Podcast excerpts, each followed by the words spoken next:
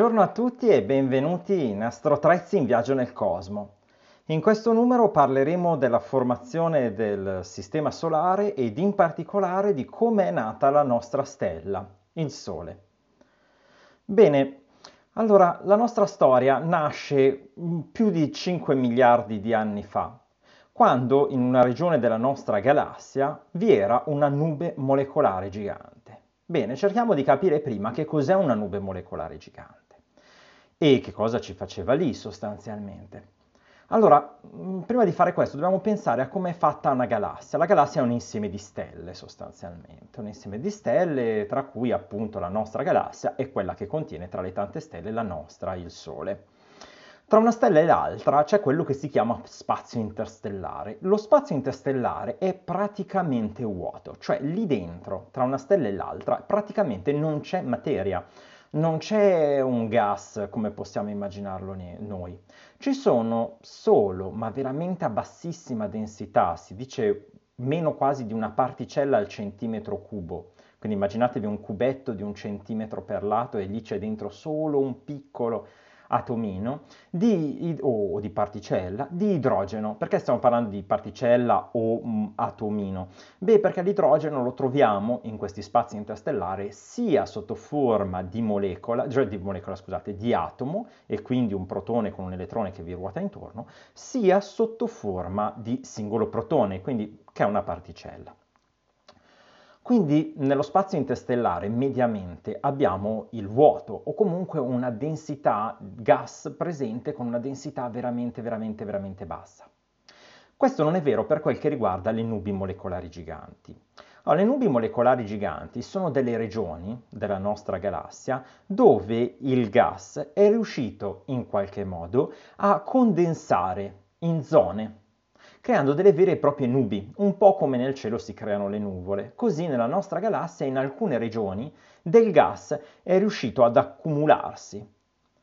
Eh, questo gas in queste regioni ha aumentato la sua densità di più di 100.000 volte rispetto a quello che c'è nel normale spazio interstellare ed in particolare in queste regioni il gas è così tranquillo, fermo, rilassato, sono zone non perturbate, dove la temperatura media, che è calcolata diciamo come indice di quanto questi atomi si muovano, è dell'ordine di 7-15 gradi Kelvin, una delle zone più fredde dell'universo, tranne quelle che abbiamo ovviamente realizzato noi sui laboratori terrestri. In queste zone, questi atomi di idrogeno o questi protoni che intanto in quelle regioni sono riusciti a trasformarsi in atomi perché è veramente una zona dove c'è la pace coi sensi, eh, si sono addensati e la densità è diventata così sufficientemente elevata che questi atomi hanno potuto attaccarsi per interazioni elettromagnetiche e chimiche tra di loro e formare sostanzialmente delle molecole di idrogeno. Proprio per questo si parla di nubi molecolari, molecolari nel senso che sono nubi nebulose sostanzialmente, fatte da idrogeno nello stato molecolare piuttosto che idrogeno nello stato atomico, così come lo troviamo invece nella maggior parte delle zone della nostra galassia.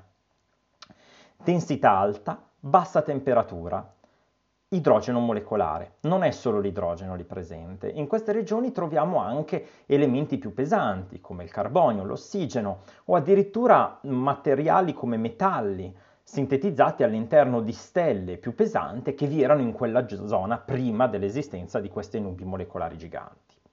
Le nubi molecolari giganti hanno una, diciamo così, una densità sufficientemente elevata da essere opache alla luce visibile. Eh, questo è quello che anche a occhio nudo, quando guardiamo una galassia, vediamo che, come la Via Lattea in particolare, pensiamo alla nostra Via Lattea, all'interno della Via Lattea non abbiamo una densità uniforme di stelle, ci sono zone dove abbiamo tante stelle e all'interno di queste zone ricche di stelle abbiamo zone dove ci sono pochissime stelle. Ecco, il fatto che ci sono poche stelle nel centro o in zone centrali più o meno allineate all'asse della nostra galassia non è indice che in quella zona non ci sono stelle, ma c'è qualcosa tra noi e quelle stelle che si interpone e ci oscura dalla visione delle stelle stesse. Queste cose sono le nubi molecolari giganti, che infatti, diciamo in termini fotografici, astrofotografici, astronomici in italiano prendono il nome di nebulose oscure o globuli di Bock. Le nebulose oscure sono infatti particolari casi di nubi molecolari giganti o sono parti di nubi molecolari giganti, cioè sono delle zone dove la densità di materia seppur bassa, è comunque così elevata da, per, da, non permetterci di vedere nella luce visibile ciò che vi sta dietro. Eh, possiamo anche fotografare queste nubi molecolari giganti, ne abbiamo esempi di nubi molecolari giganti in tutti i sensi, nel senso che sono anche grandi dal punto di vista, diciamo, delle dimensioni apparenti di questi oggetti, tanto che con un obiettivo di 70 mm di diametro, ad esempio, è possibile fotografare queste nubi oscure, queste appunto nubi molecolari giganti. L'esempio più eclatante e quello più famoso è forse la nube molecolare gigante di Orione, che alla fine è tutta quella zona dove c'è la famosa nebulosa di Orione, che va bene la nebulosa di emissione, ma lì ci sono delle zone scure che non permettono di vedere le stelle che vi stanno dietro. Pensate alla nebulosa testa di cavallo, eh, sembra quasi che sia una zona dove non ci sono stelle o dove c'è una zona dove viene mangiata in qualche modo le nebulose ad emissione e riflessione che vi stanno dietro. In realtà non è che vengono mangiate, lì c'è proprio davanti, contrapposta, una zona ad altissima densità, una nebulosa oscura, una nube molecolare gigante. Altri esempi sono la nebulosa molecolare, la nubi molecolari giganti del Toro, che è in quella zona compresa tra le Pleiadi e la nebulosa California, per intenderci, nella costellazione del Perseo, oppure ce ne sono anche in Cefeo o quelle zone scure che vediamo in Rho-Fiuchi. Vedremo che queste zone, queste nubi molecolari giganti, sono proprio le, nurse, le, le, le zone dove nasceranno le future stelle. Sono delle specie di come dire, eh, di, di sala parto, dove nasceranno le stelle, un luogo di nascita di stelle, bellissimo, bisogna andare a osservarli. I globuli di Bock o altre eh, diciamo, zone che vedremo dopo di condensazione di queste nubi molecolari giganti si possono osservare anche in nebulosi ad emissione o a riflessione. Ad esempio parliamo ad esempio della nebulosa Rosetta o uh, dei pilastri della creazione all'interno della nebulosa Aquila. Quindi guardate nelle vostre astrofoto, eh, nelle vostre fotografie astronomiche, andate a cercare all'interno, ad esempio, delle nebulose ad emissione o a riflessione, che quindi sono oggetti luminosi, se davanti, sovrapposte, trovate delle regioni scure, delle nebulose oscure andate a riprendere quegli oggetti ancora più deboli che sono le vere e proprie nebulose oscure, come la nebulosa oscura molecolare gigante del toro, e quindi eh, diciamo così difficili da fotografare perché abbiamo detto che sono molto grandi, però ci vuole sì un obiettivo a 70 mm, ma ci vuole anche una macchina fotografica, un nastro inseguitore ed esporre per parecchie ore, perché comunque sono nubi nere, scure. Divertitevi a cercarle perché queste nubi scure, questi oggetti scuri, oscuri come viene a volte detto, in realtà di oscuro hanno poco, ma sono oggetti particolarmente bui, dark, e, e, questi oggetti sono importantissimi perché lì dentro nascono le stelle e lì dentro è nata la nostra stella. Infatti, come funzionano queste nubi giganti molecolari? Perché sono lì e come vivono? Beh, una nube molecolare gigante è sostanzialmente un gioco di equilibrio. Nell'universo è sempre un gioco di equilibrio tra forze. Ecco, la nube molecolare gigante è la forza perenne di equilibrio tra la gravità, che è sempre lei la malefica, che cerca di condensare tutta la materia della nube nella zona più alta densità, o nelle zone a più alte densità, ad esempio se ci sono densità particolarmente elevate locali all'interno della nube, la gravità cerca di condensare lì la materia, e altre tre forze o tre contributi che entrano in gioco che si contrappongono alla gravità. Una è la pressione magnetica, queste nubi essendo molecolari nel loro complesso, generano dei campi magnetici che fanno sì che si contrappongono in maniera repulsiva al fatto che la gravità cerca di condensare la materia in un unico punto e quindi mantiene la materia distanziata l'una dalle altre contrapponendosi alla forza di gravità. Un'altra è la pressione termica del gas perché è vero che il gas si trova, gas molecolare o meno, si trova a 7-15 gradi Kelvin, quindi una temperatura molto molto molto bassa, però questa temperatura è sufficiente per agitare le particelle che costituiscono la nebulosa, che quindi cercano di allontanarsi le une dalle altre, esattamente il contrario di quello che vuole la forza di gravità, che è quella di unirle tutte in un sol punto La pressione termica invece cerca di dissipare le particelle il più lontane possibili le une dalle altre è l'effetto treno, no? Se voi avete delle persone e li mettete in uno spazio aperto, questi sono contenti, felici, come il gas. Al gas piace lo spazio aperto, piace stare libero, felice, lontani gli uni dalle altre le particelle del gas.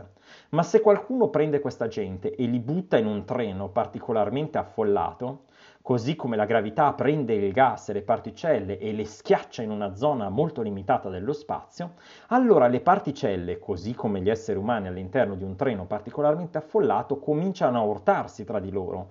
Gli urti creano dei, diciamo così, dei discompensi, dei, dei, creano delle reazioni da parte degli esseri umani che arrivano a violenze. Qui sembra un, un, treno da thriller in cui si picchiano, litigano, insomma, aumenta la tensione, aumenta l'agitazione delle persone che stanno all'interno del treno. Alla stessa cosa il gas, quando viene condensato in piccole zone, questi gas, le loro molecole, cominciano a urtarsi le une con le altre, aumentando quella che è la loro agitazione termica, cioè la loro temperatura aumentando la loro temperatura ovviamente cominciano a scazzottarsi le une con le altre. Quindi, come le persone preferiscono non stare nei luoghi, eh, diciamo, particolarmente affollate, così il gas preferisce stare in ambiente libero. E la pressione termica è sostanzialmente l'agitazione di queste particelle che, cercandole di metterle in un ambiente più limitato, loro si contrappongono e cercano di andare in uno spazio libero. Infine ce n'è ancora una, la rotazione. Infatti queste nubi molecolari giganti, così come le sue zone più interne, sono in rotazione o comunque una rotazione che seppur è una rototraslazione, una rotazione, insomma la nube è comunque in movimento. Il fatto che sia in rotazione o comunque in movimento garantisce alle particelle che costituiscono la nube un effetto di forza centrifuga che si contrappone esattamente al punto, al centro di rotazione, che generalmente è il punto più denso. Quindi se è vero che le particelle hanno piccoli punti di condensazione, la rotazione intorno a questi punti fa sì che le particelle tendano ad allontanarsi da esso per forza centrifuga e quindi a contrapporsi a quello che è l'effetto della forza di gravità. Quindi questo equilibrio fa sì che le nubi molecolari giganti rimangano in una specie di sorta di equilibrio tra gravità e dall'altro lato pressione magnetica, pressione termica e rotazione per anni, anni, milioni di anni, eccetera. Ovviamente qualcosa può succedere, qualche fenomeno esterno può triggerare e rompere questo equilibrio. A maggior ragione quello che succede è un processo fisico, alternativamente alle perturbazioni esterne, che prende il nome di diffusione ambipolare, in cui praticamente con il passare del tempo le nubi molecolari giganti è come se si smagnetizzassero, cioè cominciano a perdere piano piano pressione magnetica. Questo può avvenire a livello globale dell'intera nube molecolare gigante, ma anche a livello locale. In particolare, se viene a mancare la pressione magnetica, abbiamo che la gravità, che prima lottava, immaginatevi come una lotta impari oltretutto, tra la forza di gravità e la pressione magnetica, la pressione termica e la rotazione, si trova un nemico in meno e la gravità va a combattere solo con la pressione termica e la rotazione. Ovviamente che cosa succede? Succede un bel casino. Abbiamo un rimescolamento delle, dei giochi e quello che succede è che la gravità deve lottare con la pressione termica e la rotazione. Se la gravità vince, sia localmente, quindi in alcune zone della nube molecolare gigante, o nel complesso della nube molecolare stessa, la nube collassa. Cioè cosa vuol dire? La gravità vince, vuol dire che tende ad, ad accumulare la massa nelle zone più dense. Se invece la massa e quindi la gravità non è sufficientemente elevata e quindi la pressione termica e la rotazione riescono a controbilanciare la forza di gravità, l'accelerazione gravitazionale degli oggetti verso il centro, quello che succede è che la nube riesce a mantenersi in un nuovo equilibrio malgrado l'assenza della pressione magnetica. Questo limite, ce la fa o non ce la fa la gravità a vincere le altre due forze, si traduce in quella che è la massa di Jeans. Cioè se la massa della, della nube o di parte di essa è superiore eh, alla massa di jeans della nube o di parte di essa, allora la nube comincia a collassare, cioè la gravità vince, la gravità vince le altre due forze e riesce a condensare in alcune regioni più massa rispetto a quelle dell'intera nube. Questo processo di vincere è, ovviamente può avvenire naturalmente, in cui appunto la pressione magnetica scende sotto il livello in alcune zone in cui la massa diventa superiore a quella di Jeans e quindi la gravità vince e inizia il collasso, oppure può avvenire a seguito di eh, triggerato diciamo da fenomeni esterni come ad esempio un'esplosione di supernova nelle regioni vicine che può portare a un rimescolamento e quindi a volte ad un incoraggiamento, ad una spinta gravitazionale che fa vincere la gravità sulle altre due forze. In un modo o nell'altro quello che succede è che localmente o globalmente possono avvenire dei punti di frammentazione, cioè dei punti in cui la massa locale in quella zona diventa superiore della massa di Jeans. La frammentazione vuol dire fare tanti centri ad alta densità all'interno della nube molecolare gigante. Ovviamente può, fram- può, non frammentarsi e condensare tutta la nube, ma è molto improbabile. Quello che avviene normalmente è che l'intera nube molecolare cominciano al suo interno a generarsi dei frammenti, appunto processi di frammentazione della nube molecolare gigante originale. La nube molecolare gigante da cui è nato il Sole era una nube grande 65 anni luce, con una massa di circa 300.000 masse solari. A un certo punto, circa 5 miliardi di anni fa, ha cominciato a frammentarsi. Che cosa l'ha fatta frammentare non è ancora chiaro. Potrebbe essere stata un'esplosione di supernova nelle regioni vicine, potrebbero essere stati effetti mareali della galassia, potrebbe essere stata un'interazione con un'altra nube molecolare gigante. Non lo sappiamo ci stiamo indagando.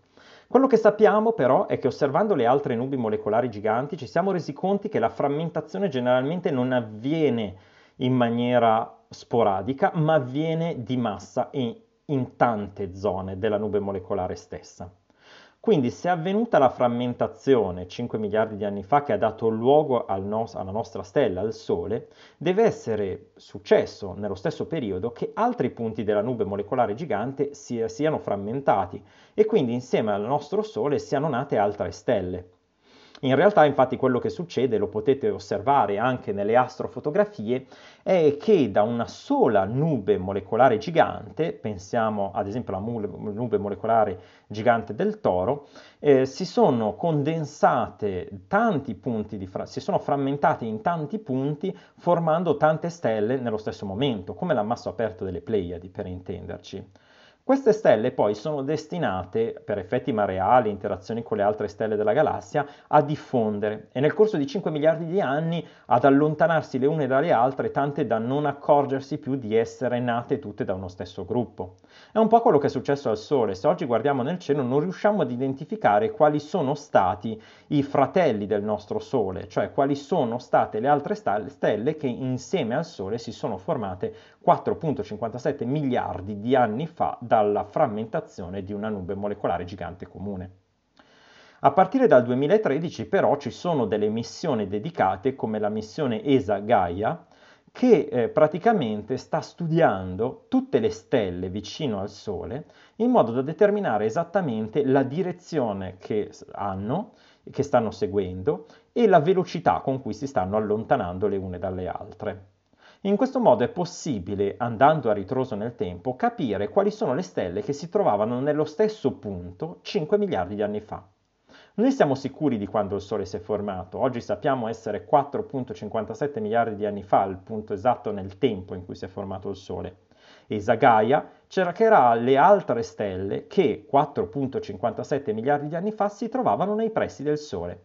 A quel punto, allora, noi e loro ci siamo formate dalla stessa nube molecolare gigante attraverso lo stesso processo di frammentazione su frammenti diversi, ovviamente. E quindi potremo finalmente trovare i fratelli del nostro Sole e quindi, diciamo così, avere prova di questa visione generale di formazione del Sistema Solare e in particolare della nostra stella. Ora andiamo a vedere che cosa è successo. Quindi cominciamo a staccare il nostro focus, diciamo il nostro punto di vista, ci cominciamo ad allontanare dal concetto della nube molecolare gigante, andandoci a concentrare sul frammento, il frammento che la chiameremo nube presolare, nube primordiale. Ok? Quindi quando ora parleremo di nube primordiale non ci riferiremo a tutta la nube molecolare gigante, ma a quel piccolo frammento delle dimensioni di 3 anni luce un quarto e una massa poco superiore a quella del Sole che 4.57 miliardi di anni fa è condensato, o meglio si è frammentato, si è staccato, ha cominciato a collassare gravitazionalmente all'interno di quella che era la nube molecolare gigante originale. Come è collassato? Beh, all'inizio voi dovete immaginare una zona dello spazio piena di gas ad alta densità, tra virgolette, rispetto allo spazio interstellare, bassa temperatura. Abbiamo detto che aveva un campo magnetico che la sorreggeva, però questo campo magnetico è andato a dissolversi, la pressione termica del gas, che era 15 Kelvin, non bastava per supportare l'attrazione gravitazionale, la rotazione non era sufficiente, la materia comincia a condensare per effetto gravitazionale. Il collasso gravitazionale fa sì che tutto questo gas cerca di collassare, di andare, di precipitare verso le regioni centrali. Allora, andando verso le regioni centrali abbiamo un po' di effetti. Allora, la prima è quella legata a quello che diremmo il fenomeno ballerina su ghiaccio. Ovvero, se avete una ballerina che sta ruotando su una pista di ghiaccio con pattini da ghiaccio e ha le mani completamente lontane dal proprio corpo, allora questa sta ruotando con una certa velocità. Se le mani le avvicina alla testa, cioè le avvicina a quello che è il suo centro di rotazione, allora vedrete che la velocità con cui la ballerina ruota su se stessa aumenta in maniera vorticosa, sempre di più, diventa super veloce ed effetto trottola sostanzialmente legata alla rotazione della ballerina sul proprio asse e al fatto che lei avendo avvicinato le mani eh, sopra, eh, diciamo vicino al suo asse di rotazione, per la conservazione del momento angolare aumenta la sua velocità di rotazione. Un qualcosa di simile sicuramente deve essere successo durante la frammentazione iniziale, dove questo gas, che a questo punto comincia a muoversi dalle regioni periferiche verso le zone a più alta densità centrali, comincia, essendo in rotazione, ad aumentare la propria velocità. Quindi quella che era la nube primordiale, ricordiamoci che non stiamo più parlando di nubi molecolari giganti, ma il piccolo frammento da cui è nata la nostra stella, ha cominciato a mettersi in rotazione con velocità sempre superiore man mano che il gas andava verso le regioni centrali. Quindi da un lato abbiamo che questa nube, che era grande 3 anni luce un quarto, si restringe anno dopo anno perché il gas cerca di andare verso le zone centrali. Allo stesso tempo, essendo in rotazione, man mano che si stringe aumenta la sua velocità di rotazione, cioè ruota sempre, sempre, sempre più velocemente sul proprio asse. Ruotando sempre di più sul proprio asse, quello che succede è che questa nube iniziale comincia a schiacciarsi, diventando all'inizio una specie, un po' come si fa eh, con la pizza, no? Avete mai visto un pizzaiolo? Lui prende la sua pallina di farina e poi comincia a farla ruotare e man mano che ruota cosa succede? Si schiaccia e diventa un disco. Quindi possiamo dire che la nube planetaria, protoplanetaria, presolare, man mano che aumenta la sua rotazione, comincia a schiacciarsi sempre di più e diventare sempre di più un disco. Quel disco da cui poi nasceranno i pianeti è quello che ora chiameremo il piano dell'eclittica, quel disco ipotetico dove tutti i pianeti ancora oggi ruotano intorno al Sole. Intanto che la, diciamo così, le particelle cadono verso il dentro, quel, verso la zona centrale, quello che succede è che verso al centro abbiamo un aumento della densità di materia. Il fatto che aumenta la densità per effetto treno, vi ricordavate se io prendo tanta gente e la metto in un ambiente più piccolo, questi cominciano ad agitarsi, anche le molecole di idrogeno che pian pianino si trovano compresse nella zona centrale cominciano ad aumentare la propria temperatura. Fortunatamente la densità delle nubi non è ancora così elevata, nel senso che è vero che noi al telescopio non vediamo dietro una nube molecolare, cioè le nebulose come diciamo sono scure, cioè non sono trasparenti alla luce visibile, ma magicamente sono trasparenti alla radiazione infrarossa, che quindi è come se fossero trasparenti ad una determinata banda della radiazione elettromagnetica. Quindi il gas del molecolare delle zone centrali che va via via scaldandosi può dissipare il proprio calore irraggiando radiazione elettromagnetica sotto forma di radiazione infrarossa. Ora, che cosa ci garantisce questo? Ci garantisce che la, la, nube riesce in qualche modo a mantenere costante la propria temperatura, cioè lei sta collassando, ha un aumento locale della temperatura al centro perché hai addensato più particelle stessa, in una zona più ristretta, però questa temperatura viene dissipata attraverso la radiazione infrarossa. È come dire che quando condensate tanta gente insieme su un treno aumenta la loro temperatura, ma se tenete giù i finestrini si riesce a tenere un equilibrio decente. Stessa cosa è successa dalle nubi, dove i finestrini è il fatto che la nube è trasparente alla radiazione infrarossa. Questo tipo di primo collasso viene detto collasso isotermico, cioè che mantiene costante la temperatura della nube e quindi abbiamo sì un, mm, diciamo un principio di riscaldamento della zona centrale, ma che viene in qualche modo controbilanciato dall'emissione infrarossa nella nube stessa. Questo però non andrà avanti per sempre. Perché? Perché man mano che comunque piove materia verso il centro, la densità aumenta, aumenta, aumenta, aumenta. Quando, superato un certo limite, anche la densità del gas diventa sufficientemente elevata da renderla opaca anche alla radiazione infrarossa. Quindi va bene che non vediamo nel visibile, ma la radiazione infrarossa passa dalle nubi oscure, ma a un certo punto se la densità diventa troppo elevata, neanche la radiazione infrarossa può sfuggire.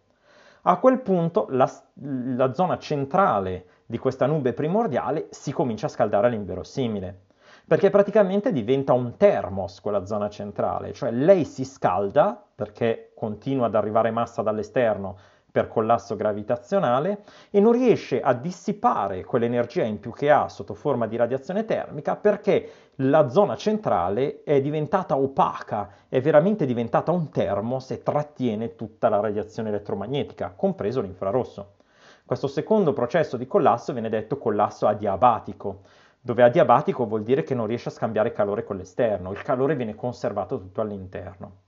A quel punto che cosa succede? La temperatura aumenta, aumenta, aumenta, aumenta e all'interno delle zone centrali viene rotto l'idrogeno molecolare ivi presente perché abbiamo detto che nella nube molecolare gigante originale eh, si chiamava molecolare proprio perché l'idrogeno era in forma molecolare. Ma ora la temperatura centrale è sufficientemente alta che queste molecole di idrogeno si spaccano trasformandosi in idrogeno atomico prima ed idrogeno ionizzato, che alla fine sono protoni, dopo. In questa fase comunque di collasso prima isotermico poi adiabatico si riesce comunque a mantenere una certa sorta di equilibrio nel senso che il calore interno riesce in qualche modo a rifrenare, a controbilanciare il collasso gravitazionale, tenendo più o meno una sorta di equilibrio termico, che fa sì che la nube possa rimanere in uno stato di non completo collasso per circa 100.000 anni. Questa fase in cui abbiamo una zona molto calda al centro, che va via via eh, raffreddandosi verso l'esterno, e massa che comunque cerca di entrare verso le zone centrali in maniera continua, è detta protostella. È brutto parlare di protostella perché di solito stella è un processo, diciamo, è un oggetto che brucia eh, che si alimenta per fusione nucleare. Qui non c'è fusione nucleare, l'unica cosa che succede è la rottura dell'idrogeno che è un processo chimico e dissipazioni termiche, quindi processi termodinamici non associati comunque a processi di fusione nucleare. Però questa protostella permetterà una minima mm, sopravvivenza di una durata di circa 100.000 anni che farà sì che il disco protoplanetario o disco prestellare cioè quella nebulosa iniziale da cui appunto si è formata la protostella e che la rotazione ha ridotto in un disco, permettere di trovare una certa pace, un certo equilibrio. E quindi far sì che la distribuzione di temperatura del disco sia più eh, dolce e quindi abbiamo che nella zona centrale un'alta temperatura e poi man mano la temperatura va a diminuire fino alle regioni mh, mm, più esterne che ora sono grandi circa 500 unità astronomiche alla nascita della protostella. Questa differenza di temperatura fa sì che nelle zone centra- eh, vicine al centro vi erano sostanzialmente eh, metalli o sostanze comunque pesanti, perché le più volatili erano sostanzialmente allo stato gassoso. Quindi nella zona centrale abbiamo metalli e sostanze pesanti allo stato solido e le sostanze leggere come l'idrogeno, eh, l'anidride carbonica, eccetera, o, o l'azoto allo stato di vapore o comunque di gas. Al di là di tre unità astronomiche dal centro della protostella, invece, la temperatura diventa sufficientemente bassa affinché queste sostanze volatili si trovino allo stato solido. Quindi l'acqua si trova allo stato, ad esempio, di ghiaccio, mentre nelle zone centrali l'acqua si trova a uno stato liquido o più ci avviciniamo alla protostella ad uno stato gassoso. Eh, questo qui eh, determina una regione del nostro, del nostro, disco primordiale, che poi sarà una differenziazione che si manterrà fino alla nascita stessa del Sistema Solare, a circa 3 unità astronomiche, che è detta frost line. Al di là della frost line, cioè al di là delle 3 unità astronomiche, le sostanze volatili si trovano anche allo stato solido. Al di qua della frost line, le sostanze volatili si trovano allo stato gassoso. La frost line è una sorta di linea di demarcazione tra una zona centrale e una zona esterna, tra una zona interna e una zona esterna, quella che si chiamerà la zona interna del Sistema Solare, i pianeti interni, e la zona esterna, i pianeti esterni o pianeti gassosi.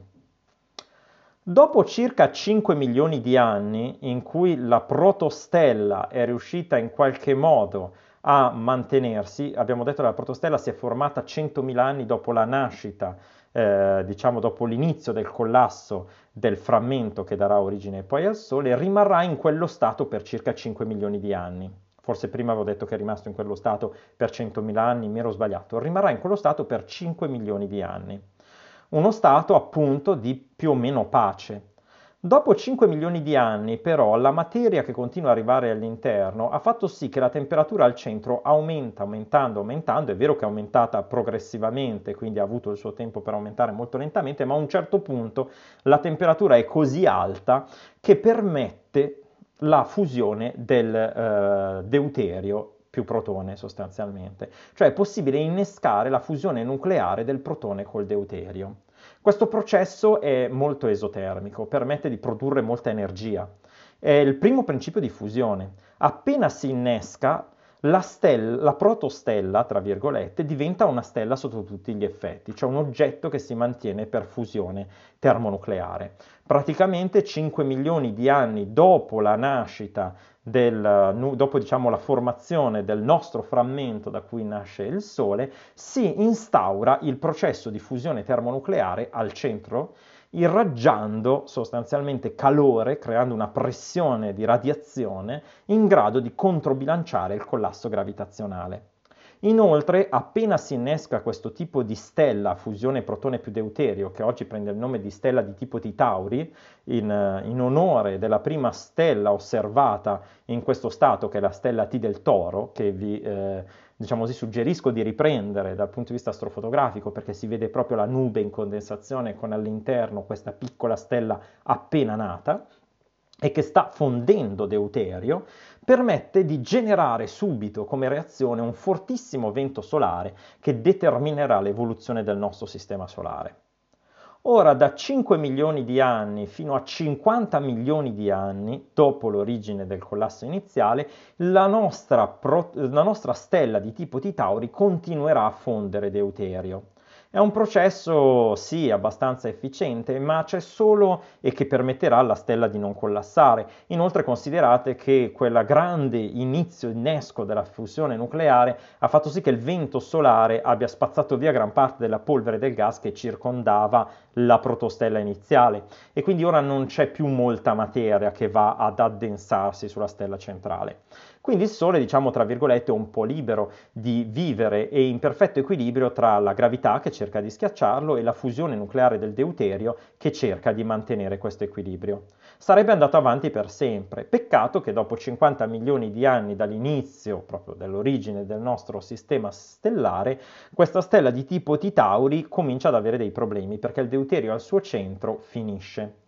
E quindi che cosa succede? Succede che la gravità a sua volta si ritrova ancora ad averla vinta, perché finisce la, la contro, il controbilanciamento termico dovuto alla fusione del deuterio e quindi la stella di tipo Titauri comincia a, con, a, addens- a collassare.